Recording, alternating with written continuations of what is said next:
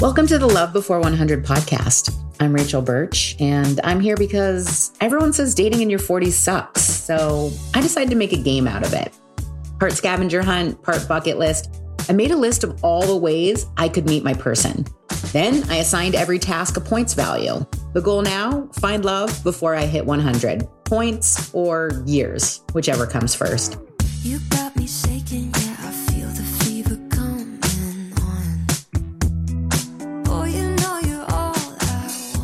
This week, I cried a lot.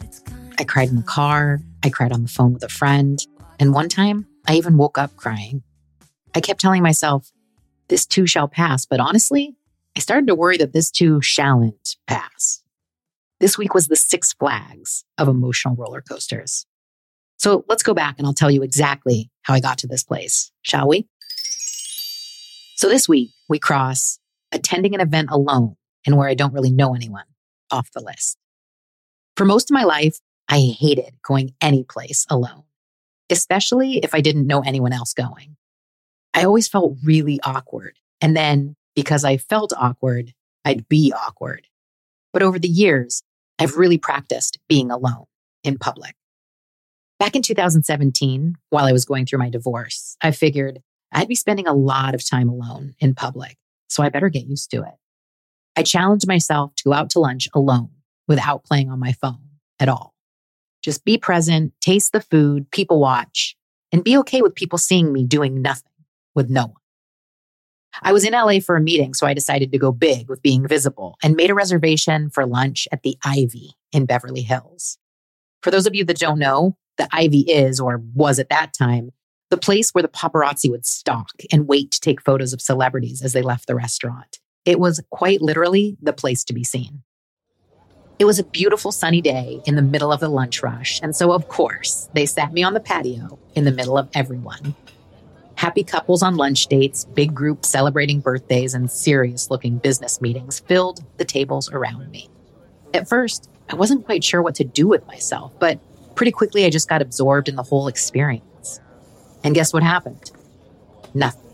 No one pointed and laughed. No one asked me why I was such a sad loser. No one felt so bad for me that they offered to pay for my lunch. I just ate my food and left. It's funny looking back because I was so proud of myself. So fast forward to now, I'm pretty comfortable going places alone, even when I don't really know anyone. Today's event is the VIP event at the Yacht Club that I was invited to last episode. As you may recall, a dad from one of my son's schools invited me to attend his company's event and just hang out. So we'll see what happens. I've given you guys a taste of the life in Newport, but I'm actually thinking we need a whole episode to fully explore the ridiculousness of it. There's a reason why there are so many reality and TV shows about the area. And as someone born and raised here, I've developed a sort of love hate relationship with Newport. I love its roots, its core, its soul, but I hate what it's become, who it's attracted, and what it now signifies. Newport kind of has a bad rap, but for good reason. There's a lot of the most primitive level of relationships here men seeking manufactured beauty and women seeking obscene wealth. It's not everybody. I'm not even sure it's the majority, but it's an overwhelming vibe that permeates and kind of wipes everything else out in certain parts of Newport. At times, the showiness of wealth and beauty is unsettling. Things are often enhanced to the max and on display and makes everything seem so superficial and surface level. There are those who are trying to keep up with the Joneses, and here the Joneses have everything. And again, it's not all the time or everywhere, but it's prevalent. And I try to avoid that type of energy whenever possible. Season one really chronicled my journey with learning how I fit into Newport. And so at this point, I love my people here. I love the weather and the ocean and my family and my little bubble away from all the glitz and glam. But every once in a while, I leave the safety and comfort of my bubble and I head out to mingle with the Joneses there's a pressure or maybe an incentive to get the exclusive invite or be seen at the right places. It's kind of a golden ticket mentality. Since I tend to lean introvert, I actually don't usually even want the ticket. So today's event is not that type of event, but stay tuned because we might actually explore some golden ticket opportunities for the podcast. Anyway, this isn't that type of event, but the venue, the yacht club, could definitely attract those type of people. So let's find out. The yacht club is stunning. Wow. I check in and am escorted upstairs and into a large room overlooking the harbor. I see the guy who invited me sitting at a big round table with about five other men. I don't want to interrupt, so I walk outside and find a seat in the sun. I watch the boats in the harbor gear up for the race. It's race day and sip an iced tea. I snap a couple photos for Instagram, and eventually a lady comes and sits down next to me. She does not look particularly friendly. Her lips are full, likely from injections, but not overdone, and her makeup is perfectly applied. She's decked out in very appropriate yacht club attire. Apparently, I didn't get the white linen pants memo. She's wearing a huge diamond ring that's blinding in the sunlight. She places her Chanel bag down on the seat between us in what seems to be an effort to save the seat. Minutes later, she gets up and then comes back with a plate of food. Even though I'm not really hungry, I attempt to strike up conversation by asking her, Do they have anything good? She proceeds to list all the things on her plate and says she'll save my seat if I want to go get some. I walk back inside, and as I pass the table with the men sitting there, the guy who invited me sees me. He immediately stands up, gives me a hug, and says, When did you get here? Did you eat? Do you need a drink? Let me introduce you to everyone. We'll be spending the day together. You want to go on the boat? Let's go on the boat. I get each guy's name, rank, and serial number. Everyone is a CEO. I'm still not 100% sure what I'm supposed to be doing here, so I just kind of blend into the group as we walk down to the dock. I start chatting with the young guy in the back of the group. He's the only one who's not a CEO. He's handsome and has a nice smile. He's tall with blonde hair and big blue eyes. He's originally from somewhere on the East Coast, but he's been living in Newport for the last four years. Over the course of the day, I'll learn that he's 34. Okay, yikes. That he used to be a professional golfer and that his name's James. Two of the men in our group are married. One is dating a celebrity, one is engaged, and three of them are single, including James. We go on the boat and I start chatting with one of the married men. Not chatting like chatting, chatting, just conversing, two humans. Anyway, this guy also grew up in Newport, and it turns out we know a lot of the same people. We talk a lot about how Newport has changed. He brings up the Cougar Bar from the season finale of season one, which, as I mentioned, is an institution here. And so then, of course, I mentioned the podcast. So now the topic of dating has come up. At this point, the single men start to speak freely about their dating experiences. I quickly feel like I've somehow ended up behind enemy lines. As the drinking continues, I'm still just having iced tea. I start to hear the stories and their viewpoints. One of the single guys is another dad from the school. He's a really good looking guy, but I know his ex wife, which automatically makes him a no in my book. I have a couple rules about avoiding drama, and I refuse to date the ex of anyone I know personally. Just hard pass. Anyway, this guy is very good looking. I've actually seen him on the dating apps, but always swipe left on him. So he's telling me about the seven girls that he's dating. Seven. And of course, he has a main girl. He likes her the most, but she doesn't want a relationship. He says that's probably why he likes her the most and what makes him want a relationship with her. Sounds like crazy making, but okay. And then he tells me that the guy who invited us to the event actually has more girls than he does. The guy pipes in, Yeah, but I don't really like any of them. And then the engaged guy shares a story about a rich friend of his who has women in all different parts of the world. It's all shared very matter of fact, like, yeah, of course, that's how dating is done around here. The men share stories of dates with women who order caviar and lobster and demand to go to fancy restaurants on the first date. They don't like this because they think these women are only after them for their money.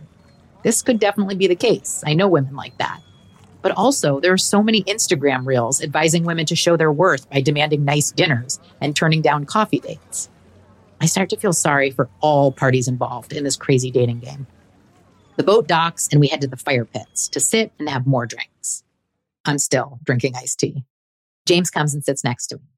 We continue to talk about how hard it is to find good people in Newport. He's going to Brazil for a couple days and he's been perusing the prospects there. He shows me his dating app. It's full of Brazilian women and looks like the Sports Illustrated swimsuit edition of Tinder. Seems like I'm not the only one who has better luck outside of Newport. As the event is coming to an end, James leans in and softly says to me, I've really enjoyed talking to you. You're probably one of the five girls I've actually enjoyed meeting in the last four years that I've been here. Actually, make that one of five people. I gently put my hand on his arm as I thank him for the compliment, and I'm shocked to feel how big his muscles are under his shirt. I blurt out, Whoa, I wasn't expecting that. He laughs and asks, What were you expecting? I blush and shake my head. Foot right in the mouth. Ugh, he's so cute. Too bad he's only 34. After the event, I drive home feeling amused. It was such a fun day, and I really enjoyed hanging out with these guys. I was there for eight hours. And then all of a sudden, a deep sadness washes over me. I feel disheartened. All that talk of how it is in the Newport dating culture depresses me. I pull into my garage and walk inside my house. I can feel this strong urge, which I can only describe as a desire to wash the ick off. I decide to take a shower. With the water running down my back and legs, I imagine letting all the talk of dating in Newport leave my mind and wash down the drain. I'm particularly sad because I've been really thinking. After Sedona, and especially after the events today, I can now say with absolute certainty I don't want the time of my life in the form of a sampler platter of experiences and men. I'm ready for a partner, like a real, true partnership. Not to make him the answer to everything, but all those experiences I want to have, I want him by my side. I'm ready now. I'm clear. The time of my life involves one man who shows up as a partner. I'm done with that whole sowing my oats thing or whatever that was.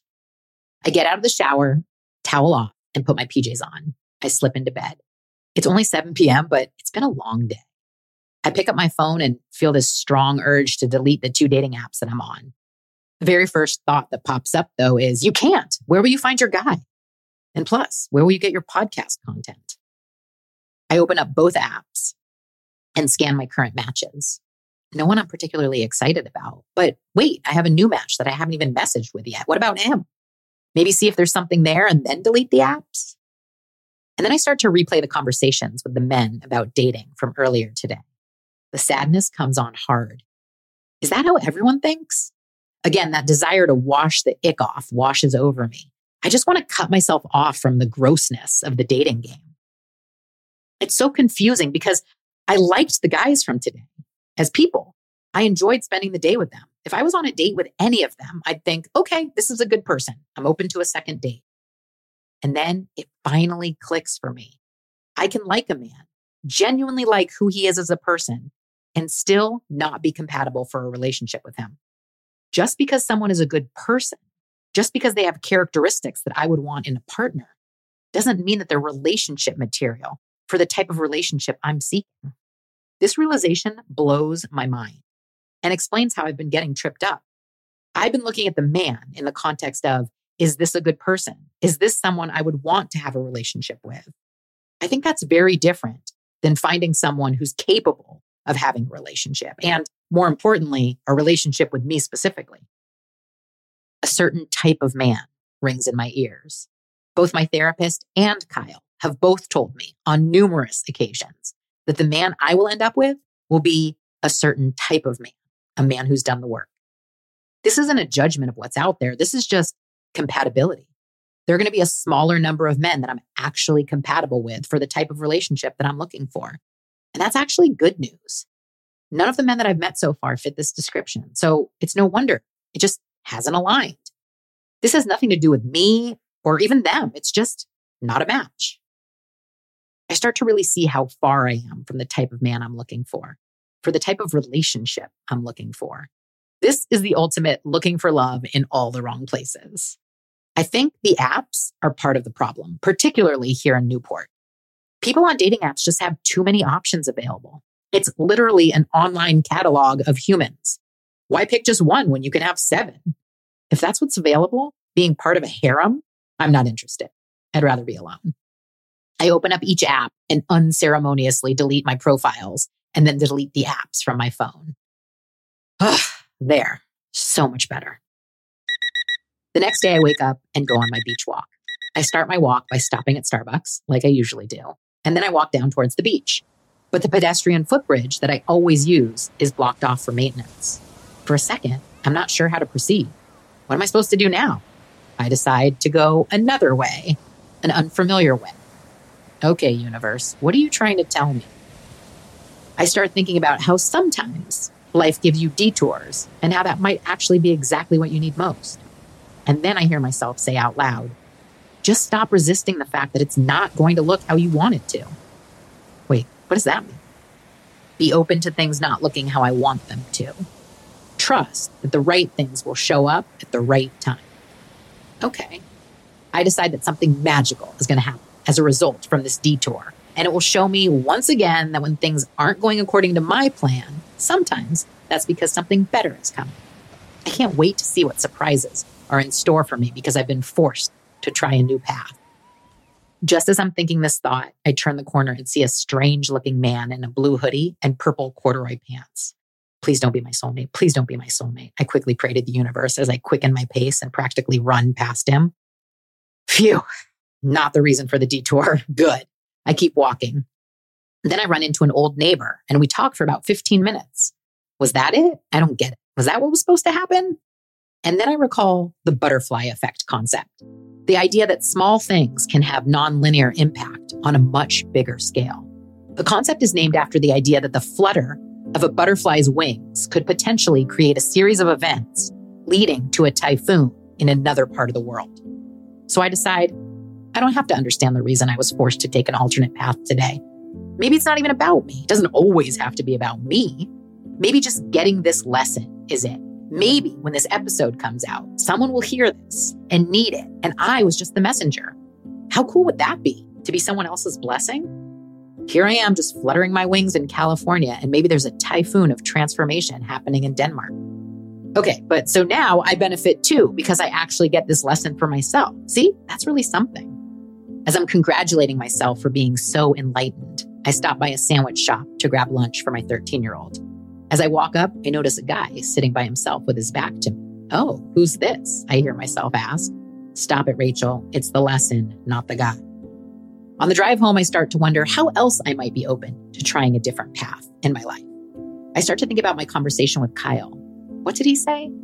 Oh, yeah. As we ended our conversation on conscious relationships, he said, I find that choosing surrender over control is really where you grow. Kyle talks a lot about surrender. Okay, so what if I surrender? What if I just put the universe in charge? I mean, God's in charge anyway, right? I just try and pretend I have some part in making things happen. What if I just surrender? Okay, well, then what does that mean? What am I surrendering exactly? What do I do the doer in me isn't loving this surrender idea. She needs details and a plan and action items. Maybe I'm supposed to surrender my requirements. Like maybe I'm not supposed to find someone locally. All the best options I've found so far have been out of state. Maybe he doesn't live in Newport. Maybe I'm supposed to have a long distance relationship. I mean, having time with my boys, time to myself, and then like a week a month with my guy doesn't sound too terrible. I start to talk myself into a new way of thinking maybe I'm definitely supposed to have a long distance relationship. Okay, so how do I find him? I start to think of all the places and ways I could meet someone who lives out of state travel mode on dating apps, hotel bars, crash a convention in the area. I realize I've now started to plan my surrender. This reminds me of the time I was going to surrender for 30 days. 30 days, like a deadline to my surrender. What happens when we put a deadline on our faith? We lose it. I recently realized while doing an interview with my friend Claudine, she asked about what happens when you lose faith after the deadline hits for your manifestation. I replied, In that case, you didn't lose faith, you never had it. No, we can't plan surrender. Okay, so then I must be surrendering control, all of it, right? I guess the symbolism of the bridge being out and forcing me to go another way, I'm surrendering my plan. I'm surrendering my list. Does that mean God's in charge of the list now? I'm okay with that. I'm surrendering control. I'm surrendering the list. I'm surrendering my plan. God, you're in charge now. Good luck, God. Hopefully, you do better than I do. So, did you hear all that? If this podcast gets boring, take it up with God. He's now in charge of the list. Ugh, yeah, I don't like that. Of course, you don't, you control freak. But the universe has spoken, and so it is. So, Let's do this. At this point, I think it would be fun to give you a points update on the list. Have you been wondering how close we are to 100? I've been afraid to look, kind of like stepping on the scale after a cruise.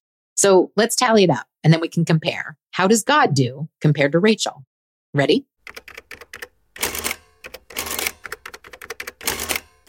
Okay, so so far we've crossed 24 items off the list, all ranging from one to five points. Again, the more daring the item is, the more points it's worth. So now this puts us at, oh crap, 51 points. Yikes. Okay. So now I'm over halfway to 100. This is fine. Everything's fine. We'll just, oh, wait. I surrendered everything to the universe. Okay. So now what? What's the plan, universe? What should I do? No, Rachel, that's not how this works. That was the old way. Okay. So what's the new way? We do nothing. Nothing like nothing, nothing, or meditate nothing, journal nothing, go for a walk nothing. Nope, nothing. Just wait. Wait until what? This. This is the problem. Relax, trust, surrender. Yeah, I definitely hate this. I'm ready to do something to make it happen. Let's go. By the evening, I'm crying.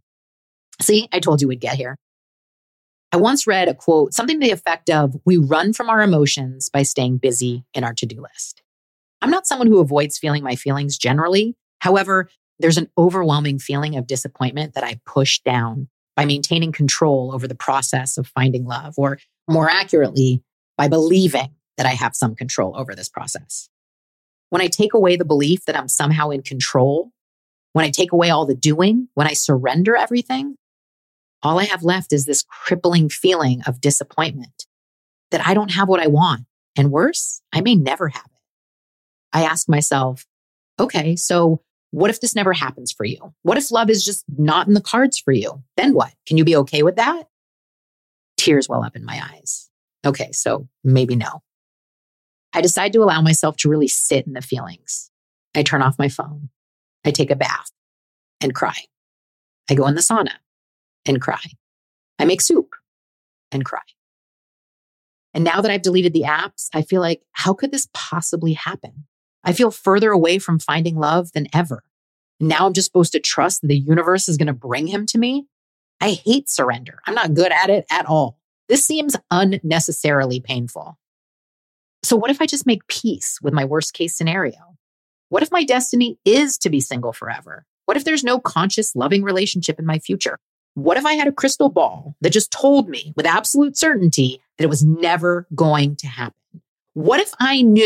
how the end of the book turns out.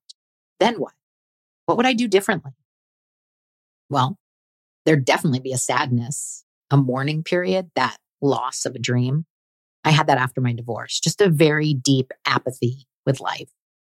If you're in a similar position, something you want so badly seems out of reach or impossible. Maybe it's having a baby or buying your dream home or finding love or whatever it is. There's a deep sorrow in not having it. Okay, so what next then?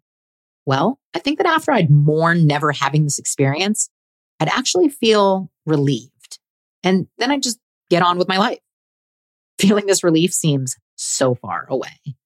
But I've got nothing but time, so I continue to play with this idea. Okay, so now that love is off the table, let me look at how I'm living my life. How much of what I'm doing is directly connected to this result that I want to have? For example, would I be working out as much and trying to lose weight? Or would I just fully, like fully, fully embrace my body as it is? Would I be growing my hair out or cut it short? Straight or curly? Which do I actually like better? Would I be so focused on personal growth? Would I be working on my sexiness? Would I be spending money in the same way? What travel would I be doing or not doing? I start to imagine what my life would look like. I cry some more. I'm not there yet, but I could imagine that I'd really love and embrace this life. I don't feel any better. I feel like giving up. Is that what surrender is supposed to feel like? Giving up? I don't think so. I think in surrender, there's faith that it will happen. There's faith that this indeed is meant for me and that I'm just releasing control about how it will happen or when it will happen, not whether it will happen. Faith trust, surrender, all things I struggle with. I go upstairs, crawl into bed and under the covers and turn my phone back on. I get a notification that I have a new WhatsApp message. Oh, it's from my friends, the Money Mavens in the UK. It's a new chat entitled UK Bucket List. And the message from Charlotte says, Rachel, let's make your UK dating bucket list dreams come true. And the message underneath from Josie says, We're thinking a night of fun in Manchester and then a trip over to Ireland for a night of fun in Belfast or Dublin. well, look at that.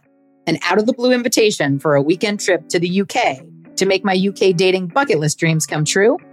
Okay, universe, you win. We'll do it your way. And I apologize for doubting you.